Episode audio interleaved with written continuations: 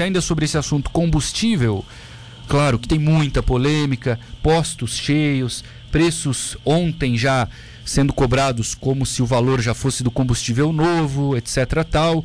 E o órgão de defesa do consumidor é o Procon e o Procon estadual tem o comando do Tiago Silva, que está conosco no telefone. Tiago, obrigado por atender a Rádio Cidade em Tubarão, tudo bem? Tudo bem? Bom dia, obrigado aqui por falar conosco. E aí, indo direto ao ponto, Tiago.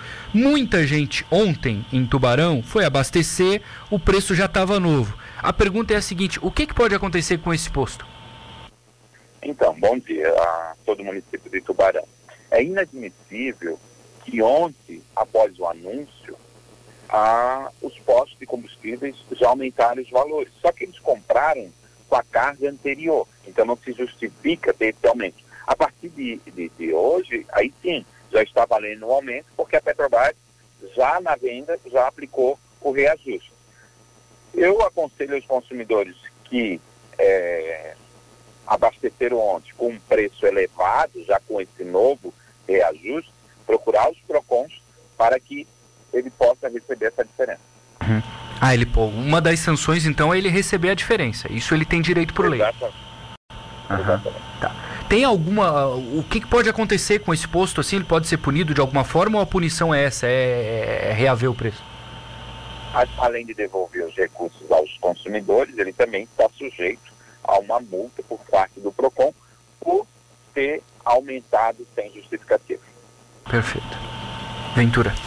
Com relação à fiscalização do PROCON estadual, do PROCON municipal, que por muitas vezes faz as atividades e por outras não faz. Existe alguma punição por parte de vocês, Thiago? Olha, nós estamos orientando os diretores dos PROCONs municipais a receberem as denúncias, notificar os postos para que eles possam apresentar as notas fiscais de compra e venda do dia de ontem. É, isso pode ser feito, assim, claro, vai muito de cidade, né? Dá para ser feito online, alguma coisa assim, Thiago? Não, é tudo presencial. Não, existe aí, por exemplo, no município de Tubarão tem um PROCON municipal que o consumidor pode ir até o PROCON. Para os municípios que não existem e alguns consumidores precisam fazer as denúncias via internet, nós temos uma plataforma no site do PROCON estadual, onde o consumidor vai lá e faz a denúncia. Multa é, é, é, é por, por, exemplo, uma medida mais radical de fechar o estabelecimento. Existe essa possibilidade, não?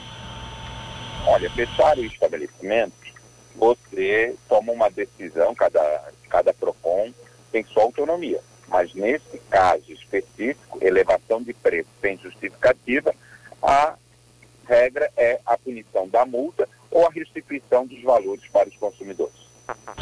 É bom, aconteceu. Aqueles que pegaram ah. a nota fiscal. É sempre importante que o consumidor, muitas das vezes, não pede a nota fiscal. Fique alerta, tem que pedir a nota fiscal.